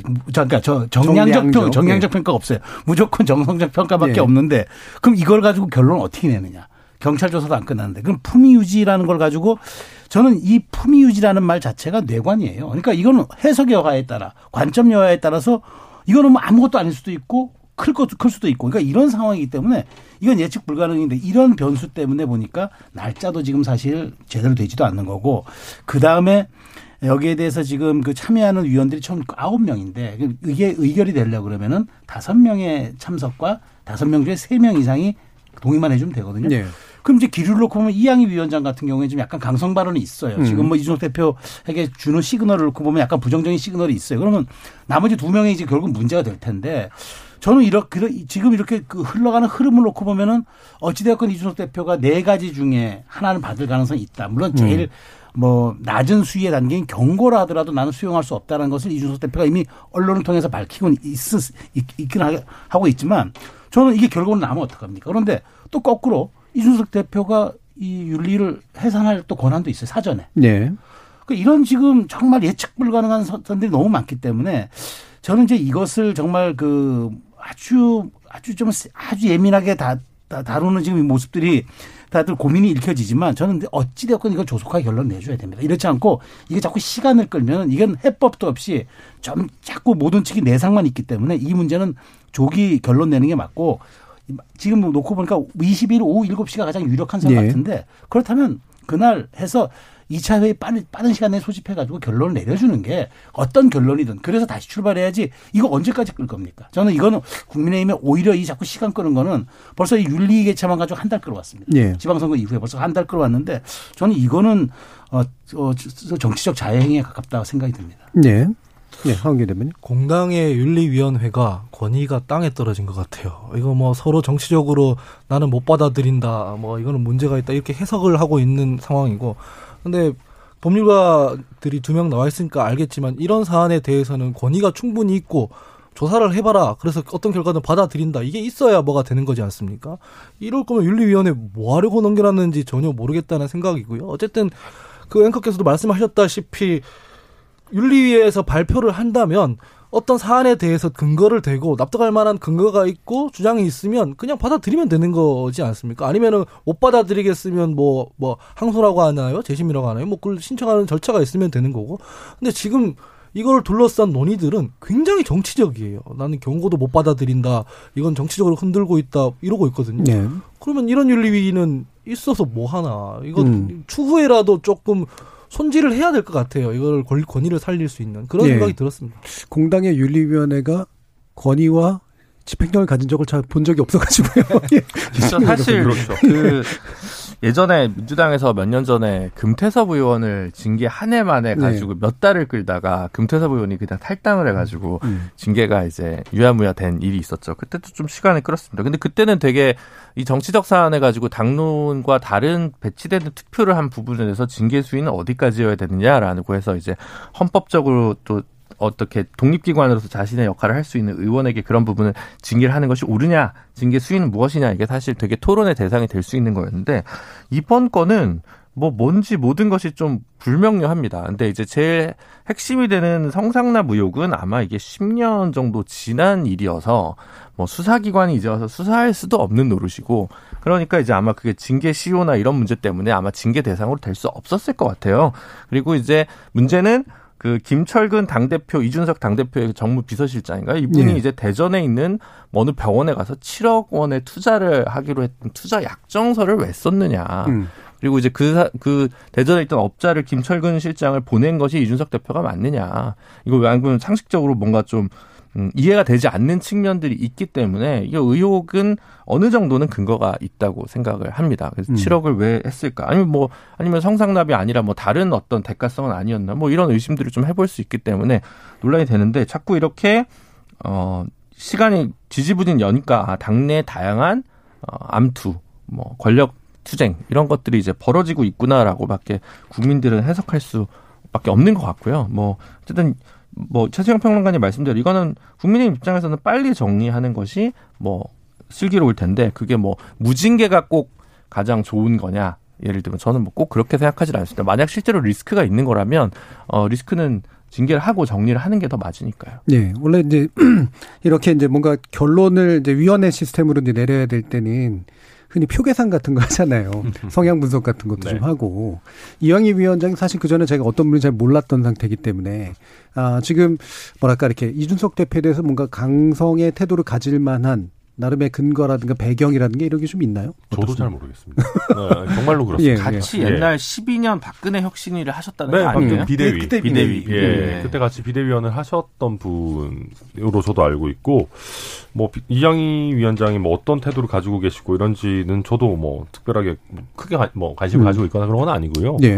근데 이제 제가 걱정하는 것은 그겁니다. 이제 말씀하신 것처럼 어, 이준석 대표를 징계한다라는 것이 생각보다 간단한 문제가 아닙니다. 이게 꽤 큰 정치적인 함의를 가지는 영역인데 그 정치적 함의에 비례하는 정도의 근거를 과연 윤리위가 음. 자체적으로 마련할 수 있을 것인가. 근데 충분한 근거 없이 사실 당 대표, 특히나 그냥 당 대표도 아니고 이제 좀 아이코닉한 뭐 30대의 마이너스 3선의 당대표, 특히나 대선 지선 이긴 이후에 징계를 한다라고 할 경우에 이게 그냥 판도라의 상장을 여는 격일 수 있거든요. 네. 이게 그- 그래서 이제 그런 것들 가지고 이제 크게 걱정이 되는 것이고 또 그런 걸 윤리위가 아무리 뭐 외부 분들이 많다라고 하지만 다 정치랑 관련이 있는 분들이에요. 그 위원분들이 그 정치적 함의를 알- 모르시지 않을 텐데 굉장히 이제 강경한 발언들이 막 나오고 이렇게 하는 걸 보면서 이게 어떤 좀 이 말씀하신 것처럼 이 윤리위가 지금 정치적 암투의 장처럼 되고 있는 것이 아니냐라고 음. 하는 걱정을 뭐 저희 당원들이나 지지자분들이 하고 계시는 것이죠. 네. 그러니까 이런 위원회가 되게 유명무실한 경우도 많고 그런데 갑자기 어느 날 갑자기 실권을 지게 되면 네. 그게 위원들이 두 가지 반응이 나오거든요. 하나는 되게 싫어하시는 분과 요때 위원 자리를 즐기시는 분들이 신난다 이렇게 하시는 나오는 분들인데 모르겠어요. 어떤 상황들인지는. 뭐 이런 거요. 김준우 변호사께서 말씀하셨다시피 지금 이준석 대표 육성 녹음 파일이 있잖아요. 음. 육성이 녹음된 파일이 있고 뭐 누구 김철근 실장을 보냈니 많이 하는 게 있잖아요. 그게 해소가 돼야 해요. 음. 지금 윤리위에서 정치적 암투 뭐 그건 밖에서 바라보는 사람들의 해석이고 결과적으로 그거를 어떻게 해소할 것인가 혹은 윤리위에서 어떻게 판단할 것인가 그래야 해결이 되거든요. 근데 지금 보면은 그 핵심적인 얘기는 하지 않고 정치적으로만 지금 다뤄지고 네, 있다는 거죠. 그래서 권위가 낮아진다는 거고 아, 이준석 대표가 뭐 지금 아이코닉한 당 대표고 뭐고 상관없지만 그 행위가 뭔지 설명이 되면 상관없는 문제입니다. 근데 그 행위가 부적절했다 그러면 경고를 받든 뭘 받든 하면 되는 문제인 거잖아요. 근데 지금 그런 얘기가 지금 붕 뜨고 있다. 그렇죠. 사실 저희가 지금, 뭐 예. 외부에서 사실관계 잘 모르니까 네. 함부로 얘기 못하는 부분이 많은 거죠. 음, 네. 사실. 네. 근데 사실 이준석 대표가 경고도 못 받아들인다는 얘기는 조금 패착. 그러니까요. 그러니까 예, 예. 그 얘기를 왜 꺼냈을까? 그렇게 해서 정치화를 시켜버렸잖아요. 그러니까 예. 이게 그러, 그러다 보니까 이제 이 문제가 불거지면서 그러면 음. 경고도 못 받아들인다면 도대체 그러면 이제 이 문제를 어떻게 풀 그렇죠. 것인가 출구를 봉쇄해 버리는 예. 거거든요. 테러를 차단해 버리는 논의는 그러니까 이양희 위원장도 굉장히 불쾌했을 거예요. 그렇죠. 그러면 내 결론 내리기 전에 가장 낮은 수의 경고조차 받아들이지 못한다면 윤리를 형해화하는 거 아니겠습니까? 음. 그럼 형해화된 위원장이 뭐 공문을 보내도 제대로 답변도 못 받았다 하니 이건 사실 이렇게 아무리 비대위원은 2012년에 같이 했다더라도 이거는 사실 금도를 넘는 행위여서 저는 그 아주 그 판단력이 빠른 이준석 대표가 왜 음. 이런 말들을 선제적으로 하면서 뭐 국면을 오히려 더 이것을 더 이게 깊은 수렁으로 끌고 왔는지 저는 사실 예. 그게 조금 이해가 안 돼요. 뭐 본인의 그 결백함을 좀 강조하는 화법이 아니었을까 뭐 싶긴 한데 뭐 예. 제가 볼 때 배수혜주에 좀더 가까운 측면이 있었어요. 김정훈님께서 규정대로 처리하는 게 가장 깔끔하죠. 큰 선거로 두 번 이겼 으니까 혁신의 아이콘이니까 이런 거는 그렇게 중요하지 않다고 봅니다. 조윤수님은 시효가 시효가 지나서 중요한 실체를 다투지 못한다면 윤리위원회의 징계도 정치적으로 정리하겠다는 뜻, 하겠다는 뜻 아닌가요?라는 그런 말씀도 주셨네요.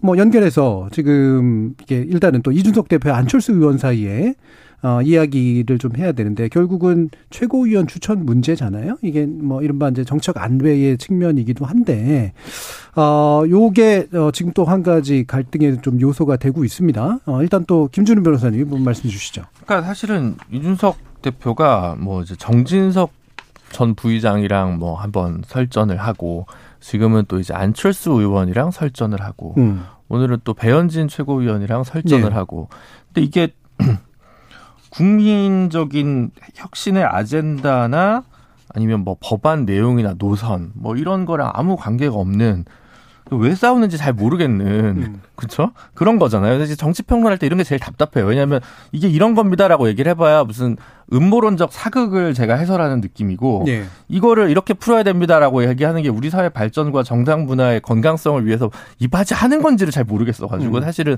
논평할 가치가 있는가라는 생각이 좀 들거든요. 이런 게 뉴스 정치 뉴스의 메인으로 아직까지 있다는 자체가 저는 되게 좀 안타깝다는 생각이 들고요. 그냥 계속되는 그 징계 문제와 관련된 것과 똑같이 그냥 내부의 권력 투쟁 선거 2연승 혹은 3연승한 이후에 좀 좋지 못한 건강치 못한 내부 권력 투쟁 아닌가 싶습니다. 예. 아, 네. 우선 저도 뭐 변진 의원이랑 오늘 이렇게 좀 뭐랄까 다툼이 있었던 거는 저도 사실은 뭐 별로 좋아 보이진 않더라고요. 크게 어떤 이유가 그러니까 약간 그 앞뒤로 보면 최고위원회 회의가 너무 많이 비공개를 해도 많이 새어 나가니까 어 앞으로는 그냥 공개로 하자. 네. 뭐 여기까지는 얘기할 수 있는 것 같고 배현지 최고위원이 아무리 그래도 그 비, 비공개해서 할 수 있는 얘기도 있는데 왜 갑자기 없애냐? 여기까지도 저는 할 수 있는 얘기인 것 같아요. 예. 근데 이제 여기서 더 한 발 나가가지고 이제 배현진 의원께서 사실은 대표가 제일 많이 유출하지 않았냐. 그렇죠. 이렇게 나가서. 되면서 이제 서로 이게 다툼이 된 건데 저는 이런 거는 좀 바람직하지 않다라고 생각하고요. 그 다음에 그 안철수 의원이 얘기하는 그, 어, 추천 문제, 최고위원 추천 문제. 이거는 저도 좀 어색하다고 생각하긴 합니다. 근데 이제 뭐 안철수 의원이 뭐 본인이 꼭 그렇게 추천하신다면은 뭐 무슨 방법이 있겠나 싶기도 음. 해서 제가 뭐 가끔 예를 듭니다만은 그 그럴 일 없겠습니다만은 국민의 아니, 민주당이랑 정의당이랑 합당을 하는데 뭐 정의당 목 최고위원 두 분을 배정을 하기로 했는데 정의당에서 갑자기 하원기 대변인을 추천하겠다 이러면 사실 약간 어, 민주당 입장에 좀 벙찔 수 있는 거거든요. 아, 좋아하죠 저희 당. 아, 하원기 대변인이야 물론 뭐 훌륭한 분이니까 저도 훌- 좋다고 생각하지만 근데 약간 이제 이게 얘가 안 맞는 것 같은데. 아니, 그러니까 정의당, 그러니까 정의당 예. 몫으로 민주당 인사를 추천한다라는 게 조금 어색할 수 있다라는 말씀을 드린 것이고요. 예, 예. 그리고 그 지금 이제 국민의당 안에서 이게 논의가 제대로 됐느냐 하는 쟁점으로 좀 번져 나가고 있어요. 네. 이게 아무리 우리가 국민의당은 솔직히 뭐 안철수 대표의 사당이었다는 걸 우리끼리는 알지만 그래도 또 꼭 그런 것만 아니지 않겠습니까? 그래서 이제 그런 논쟁이 번지고 있는데 글쎄요 이거는 뭐 안철수 의원께서 뜻을 굽히지 않으시면 그대로 갈 수밖에 없는 일이겠죠 이것도. 음. 네. 자, 대표님. 저, 저도, 그니까 뭐참 뭐, 우리, 그, 참 변호사 참 입장에서 곤혹스러운 논평을 했는데, 사실은 뭐, 저도 그렇습니다. 보기에는 조금 뭐, 이렇게 일반적이진 않아도, 자, 그럼 네. 이렇게 한번 해석할 수는 있지 않겠습니까? 안철수 그 의원이 이제 인수위원장을 했는데, 그러면 국민의힘에서 인수위원으로 온 의원들이 많아요. 그 중에 한 명을 그럼 추천했다. 그건 또 받아들일 거 아닙니까? 음. 그러니까 결국 그것도 국민의힘 의원이었기 때문에 왜 안철수 의원이 이걸 추천하냐. 다만 정점식 의원이 누구냐는 것에 대해서 사실 네. 이제 자꾸 문제를 제기하는 거잖아요. 그렇죠. 특정 인사에 대한 결국 성향에 대한 문제인데 사실 정점식 의원은 황교안 때 공천을 받았던 음. 사람입니다. 그래서 이제 왔다 통영에서 재보선을 통해서 올라온 사람이고요. 그래서 저는 특정하게 양, 양당의 특정인을 우리가 하기로 합의하지 않는 이상 저는 합, 그 추천의 정신을 공유해 주는 게 맞고 음. 사실 안철수 대표가 국민의당 시절에 뭐 저는 조금 뭐 그 그때 같이 한 인연이 있습니다만은 들여다 놓고 보면 국민의당 쪽에 그렇게 사람이 많잖아요. 왜냐하면 비례대표 의원들하고 네네. 이제 세 명인데 그 세 분하고 제각각 사실 좀 여러 가지 문제가 좀 있어요. 그렇기 때문에 권은 의원은 지금도 서- 뭐 대놓고 껄끄러운 서로, 서로 사이인데 최고위원 추천하기도 사실 어려운 부분들이 있고 그래서 이런 저간의 사정들을 그냥 정치는 명분이니까 이준석 대표가 통 크게 아, 알았어요 하면 이제 저는 오히려 저는 이준석 대표에 도움이 될 것 같아요. 음. 그런데 지금 이게 각이 세워졌는데 이준석 대표 지금 이러다 보니까 전선이 여러 갈래로 형성이 되다 네. 보니까 오히려 저는 동력도 좀 문제가 있고 그래서 저는 그냥 그 좀 받아들일 수 있는 거는 또 받아들이는 것이 오히려 명분 싸움에서 이- 이준석 대표가 조금 안고 가는 것도 좀 있을 수 있는 것 같은데 그, 그런 부분들 한번 고민해 볼 지점 같아요. 네, 하 대표님. 저는 뭐 저도 비슷한 의견들인데요. 다 왜 싸우는지를 일단 모르겠어요. 음. 이준석 대표가 도대체 당내 인사들이랑 뭐 때문에 이 싸움의 본질은 뭔가, 이 싸움의 이유에 대한 본질은 뭔가 하면 잘 모르겠어요. 대선 때는 이유가 있었잖아요. 노선 투쟁이라고 저는 생각하거든요. 내 전략이 맞다. 내 전략으로 해야 대선에 이긴다. 뭐 이견이 있을 수는 있지만 그런 이유가 있어야 하는데 이건 뭐 국민을 위해 싸우는 건지 아니면 정책을 위해 싸우는 건지 어, 혹은 뭐 정당의 방향을 위해서 싸우는 건지 왜 싸우는지 이유를 전혀 모르겠는 싸움을 하고 있는 것 같아서 네. 논평하기가 되게 애매하고 최고위원 추천목 같은 경우에는 그래서 제, 가 이준석 대표 입장이라고 생각하면 좀 황당할 것 같긴 합니다. 음. 황당할 것 같긴 한데 이거 뭐 어떡하겠어요. 이제 뭐 국민의당 뭐 몫이라고 하는데 국민의당은 지금 없는 정당입니다. 다 국민의 힘이잖아요. 국민의 힘 내에서 안철수 어, 의원의 추천을 두 명 받겠다고 했으면 그냥 받으면 될 문제라고 저는 생각을 해요. 거기서 뭐 거기 안에서 갈라서 국민의당 출신 인사들이 이- 이런 이거는 제가 봤을 때는 향후에 별로 그 당에 도움이 안 된다. 그래서 음. 이준석 대표가 조금 개인적으로는 이해 안 되겠지만 약속한 대로 그냥 이행하는 게 깔끔할 것 같습니다. 아, 제가 한마디만 보태자면 이 최고위원 임명 문제는 사실 이준석 대표 혼자서 문제 제기를 했던 것은 아니고 네, 네. 당시 최고위원회에 참석했던 최고위원들 다 모두 약간 좀 생뚱하지 않냐. 문제 되긴 할수 예, 있을 것 같아요. 예, 예. 네. 라는 정도로 글쎄, 얘기 나왔던 이게- 것이고. 예. 그래서 원- 권성동 원내대표가 이제 뭐 이- 안철수 의원과 막 협상 같은 걸 했죠. 근데 했는데 뭐 그래도 끝까지 안철수 의원께서 그냥 본인의 원래 추천을 유지하겠다고 하면 뭐 음. 별 수가 있겠습니까? 그러니까 사실 이해가 안 가는 게 최고위원 해봐야 당대표 임기니까 내년 여름까지일 거 아니겠습니까? 그래서 큰 권한이 있는지는 잘 모르겠고 그리고 사실 안철수 대표 입장에서는 제가 사람이 없어요라고 고백하는 네. 격이어서 사실 약간 좀 부끄러운 개면적인 일이거든요. 근데 이제 그걸 굳이 이렇게 반대를 해가지고 이렇게 할 일인가 싶어서 제가 잘 몰라서 그러는데 여당 최고위원이 가지고 있는 권능이 그렇게 좀 대단한가 보죠. 일단 대표와 싸울 수 있죠. 예. 뭐 전진 최고에서 보잖아요. 예. 아, 안철수 의원 곁에 있던 사람들은 지난 10년간 보면 다 떠나갔습니다. 그래서 받아도 특별히 안철수 의원 쪽 사람을 받는다고 생각 안 하셔도 될것 예, 같아요. 예, 핵심은 이제 이준석 대표가 뭐 예전에 이제 그랬잖아요. 미국이 동시전을 수행을 할 능력이 능력이 어느 정도 되느냐 이건데 이준석 대표가 이제 그러니까 미국만큼의 패권적 국가가 될 수 있는지 이 부분이 이제 문제인 것 같습니다.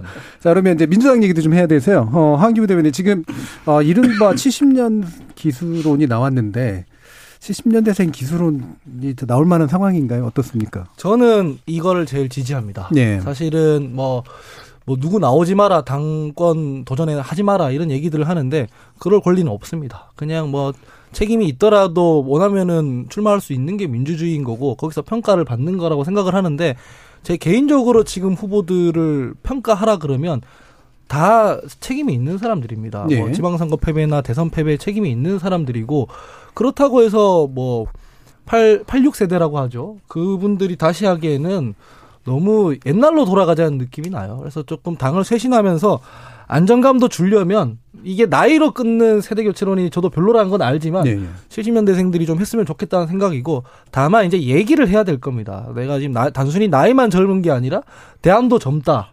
나는 지금 이 당내 갈등 상황을 잘 봉합하고 혁신까지 할 수 있다라는 얘기를 해야 될 것 같은데 그나마 이 그룹에 저는 좀 기대를 걸고 있는 상황입니다. 음.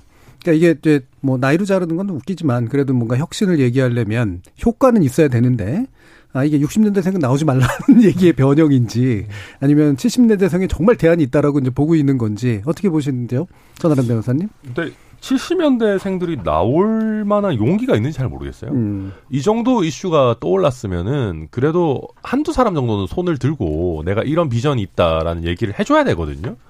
근데 아직까지도 저는 그럴기에는 이분들이 많이 억눌려 있다. 강병원 의원은 얘기하더라고요. 네.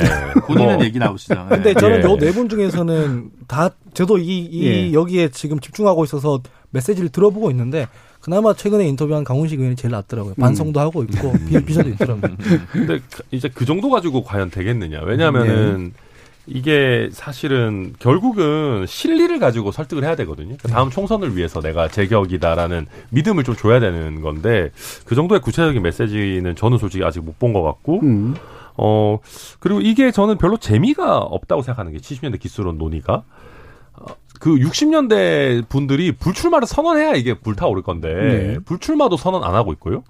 이재명 의원의 출마 가능성은 날이 갈수록 높아지는 것 같고 그 와중에 전대 룰도 별로 뾰족하게 제대로 가고 있지 않아요. 뭐 박용진 의원 같은 분들이 미- 그 국민의힘이랑 똑같이 그냥 국민 50, 당원 50으로 하자 뭐 이렇게 지금 논의는 촉발은 시키고 있는데 어차피 지금 민주당 지지층의 대부분도 어, 대부분의 많은 분들도 이제 이재명 의원이 당대표 되는 거를 바라고 계시는 분들이 있기, 있기 때문에 뭐 당원 비율을 대의, 대의원을 줄이고 당원 늘리자 뭐 이런 식의 논의만 되고 있지 새로운 다크호스가 떠오를 수 있을 만한 일반 국민 여론조사 이런 부분에 대해서는 논의가 별로 저는 민주당 내에서 없는 것 같거든요. 음. 이런 것들 보면 아직까지는 이 70년대 기수론이 불타오를 만한 그 조건들이 너무 많이 빠져 있다. 음. 생각됩니다. 네. 진짜 김재룡 70년대생 정치인들 중에서 지금 이제 리더십을 확 가져갈 수 있고 대중적인 파급력이 있는 분이 조금 약하죠. 네. 제일 셌던 분이 이제 박용진, 박주민 두 분이었는데 당 대표 선거나 당내 대, 대선 경선에 거치면서 조금 마모된 느낌이 음. 조금 있어서 이분들은 아마 지금은 한 타임 쉬어갈 때가 아닌가라고 본인들이 판단할 것 같아요. 네. 각자의 생각을 가보면. 근데 이제 그래서 그리고 이제 뭐 하은기 대변인이나 뭐 우리 천하람 변호사님 얘기했듯이 뭐 60년대생들이 조금 불출마 이광재 의원 전 의원이 얘기했듯이 뭐 다 불출마해라. 홍영표 전해철 뭐 이런 분들 다 다 같이 불출마해야 된다. 지금 이렇게 얘기하는 것들의 흐름을 받는 스텝이 있어야 되는데 단순히 갑자기 70년대생 정치인들이 어, 세대 교체하겠습니다라는 걸 해가지고는 어떤 폭발력이나 핍진성이 나올 것 같지는 않습니다. 음. 어, 그래서 그런 부분에 있어서 변화의 필요성과는 별개로 이번 판에서 그게 잘 될 거냐 이게 아직은 좀 너무 선결 조건이 많은 것 같고요. 이재명 의원 입장에서 제가 생각을 해보면 뭐 지금 아직은 여론 추이를 좀 보고 있는 것 같습니다만 적어도 만약에 본인이 당 대표 선거를 나가려고 한다면 어 최소한 이번 전대룰은 안 바꾸고 다음번부터 바꾸는 전제 조건을 깔면서 본인도 뭔가 어 나의 이익만을 향유하려고 했던 것은 아니다. 당내 민주주의나 당원 민주주의를 강화하기 위함이다라는 정도의 최소한의 명분은 이제 쌓아놓고 하면서 나가야지. 이렇게 본인이 원하는 유리한 방식 이대로만 전부 메시지가 나갈 경우에는 별로 당심과 민심의 결의가 더 커지지 않을까 싶습니다. 예, 최선 님 저는 뭐 이제 세 분이 전부 이렇게 굉장히 그 97 세대 기술론에 대해서 평가를 해 주셨으니까 저는 거기에 대해서는 안 할게요. 예. 차라리 전망을 할게요. 이재명 후보 출마하고 될 겁니다. 음. 왜냐하면 어저께 개항산은 저는 출정식이라고 해석을 하고요. 지난번 SNS에 사법살인 혹은 정치보복 그 올렸잖아요. 그 자체가 저는 이제 출마의 한 선언이 그러니까 SNS 선언과 그다음에 이제 개항산 출정식을 놓고 보면서 문재인 대통령께서 과거에 아 이 저 팬덤 정치 문자 폭탄을 양념이라 해가지고 조금 논란이 많아서 아마 이제 이- 이재명 의원은 이제 당 그러니까 권리당원 논란에 대해서 당원은 당원 중심으로 가야 된다는 메시지를 던지면서도 팬덤 정치에 대해서는 조금 자제를 요청하는 그런 방식으로 이제 출마에 대한 이제 마사지를 하는 것 같은데 이재명 후보가 된다면은 저는 이를테면은 이제 그 또 친문 친문에서 또 출마도 하지 않습니까? 그럼 결국 이제 이분들의 경쟁 구도가 될 텐데 어쨌든 이 둘 중에 한 그룹이 된다 그러면은 대선 패배 책임 있는 분들이 당권을 잡거나 혹은 지선 패배 책임 있는 부분이 당권을 잡는 거예요. 그러면 이제 뭐 성찰, 변화, 혁신 이런 건 사라지겠죠. 왜냐하면 그분들한테 책임을 물을 수는 없잖아요. 그러면 이제 더군다나 총선이 코앞에 닥쳐왔기 때문에 각 개파 간 이해관계가 있어가지고 공천 경쟁에 몰두하면서 그대로 갈 겁니다. 민주당이 내부에서는 갈등은 있겠지만 결국은 큰 변화 없이 갈 겁니다. 그래서 이제 총선에서 성적표를 받아들었다. 그때부터 저는 제대로 된 개혁이 나올 거라고 봐요. 이제부터는 더 이상 물러설 데가 없기 때문에 그, 예. 그는 벼랑 끝이기 때문에 그때 구칠이 나오든 뭐 그때 더 어린 세대가 나오든 박지원 위원장을 다시 모셔야 된다는 얘기가 나오든 그때 비로소 민주당이 황골탈퇴 어떤 성적에 받느냐에 따라서 뭐 저는 황골탈퇴할 거라고 보고 지금 남은 1년과 1년 반 정도는 저는 이 결국은 이 체제로 갈 거라고 봐요. 친문이냐 친명이냐의 문제지 예. 바뀔 거 없습니다. 그러니까 왜냐하면 뭐 환경과 시스템이 바뀌어야지 뭐 사람이 투입돼서라도 바뀔 거 아니겠습니까? 그렇기 때문에 저는 놓고 본다면 어쩌면은 문재인 윤, 윤석열 대통령이 한 1년 반 정도를 과거에 민주당이 그랬듯 야당복을 누리는 대통령이 될 수도 있겠다라는 음. 좀 생각이 듭니다. 예, 정확하게 얘기하시진 않으셨지만 이재명 당대표가 돼서 총선에 지고 나서야 개혁이 될 거다라고 예상을 하신 거나 비슷합니다. 일단 예. 큰 선거 네 번 져야 되거든요. 법칙이 네 번 져야 됩니다. 네 번. 사연패 예, 법칙. 근데 이제 네. 저희는 이제 세 번 졌기 때문에 큰 거라. 근데 청년 이준석이 당대표가 될 거라고 예상했던 사람 그 당시에 없었습니다. 없었고 3주 만에 돌풍을 만들어내는 걸로 저는 기억을 하는데 사람 중심이 아니라 내용으로 했습니다. 그 전까지 국민의힘은 항상 사람 중심으로 했죠. 뭐 황교안 대표 때도 그랬고 나경원 뭐 이렇게 인지도, 사람, 중량감 이걸 중심으로 했는데 지금 민주당도 그런 함정에 빠져 있어요. 그러니까 뭐 이재명 의원이든 86세대 정치인이든 이분들이 나오면은 70년대생들 그분 그 정치인들이 안 나올 것이다. 그러면 거기서 끝나는 겁니다. 끝나는 거고 다만 이렇게 사람 중심이 아니라 내용을 말해야 돼요. 누구든 이재명 의원이든 뭐 친명이든 친문이든 86세대 의원이든 혹은 70년대생이든 다 이 내용 중심으로 당권 경쟁을 해야 하고 내용 중심으로 당원들이 평가를 해줘야 저희가 혁신을 하는 거기 때문에 지금 막 닫아두고 할 필요는 없고요. 이준석 대표 사례 같은 걸 저희 당이 만들어내야죠. 예. 예. 이준석 대표는 사실 그때 5대5라는 그래도 그나마 시스템이 있으니까 거기 얹혀갈 수 있었는데 음. 여기는 미리 컷오프도 있더라고요. 민주당 보니까. 그리고 대의원이 45%라. 그러니까 그래서 과연 이 풍토에서는 가능할 것이냐 이런 생각이 드는 예, 거죠. 어쨌든 민주당 입장에서 보면 예를 들어 보수 정당은 지금 오세훈, 안철수, 한동훈 정도의 대선 후보를 보유하고 있는 것 같습니다. 저는 원희룡 왜 빼요? 네. 아 네. 근데 어, 민주당은 지금 이재명 대한 부재론이 되게 득세하고 있는 것 같아요. 이런 당권 경쟁을 통해서 미래의 어, 다양한 대선 주자를 발굴 육성하는 것도 이- 필요하기 때문에 민주당은 민주당 차원에서 그런 전략적 판단이 필요한 것 같고 음. 사실 뭐 정의당도 심상정 이후 어떻게 할 거냐에 대해서 계속 끊임없이 질문을 받아온 입장이기 때문에 근데 그게 세대 교체 단순 세대 교체만으로 되지 않는다는 거 아까 하은기 대변인 말씀하셨듯이 내용적인 부분에 쇄신 혁신 작업이 동반되어서 쉬운 작업은 아니고 되게 오래 걸리기 때문에 지금부터 시작해야 되는 거 아닌가 싶습니다. 예, 알겠습니다. 자, KBS 열린 토론 월요일 코너 정체 재구성은 오늘 논의 이것으로 모두 마무리하겠습니다. 오늘 함께 해주신 네 분, 김주류 변호사, 최수영 시사평론가, 하헌기 더불어민주당 전 상근부 대변인, 그리고 국민의힘 전남 순천 당협위원장 천하람 변호사 네 분 모두 수고하셨습니다. 감사합니다. 감사합니다. 감사합니다.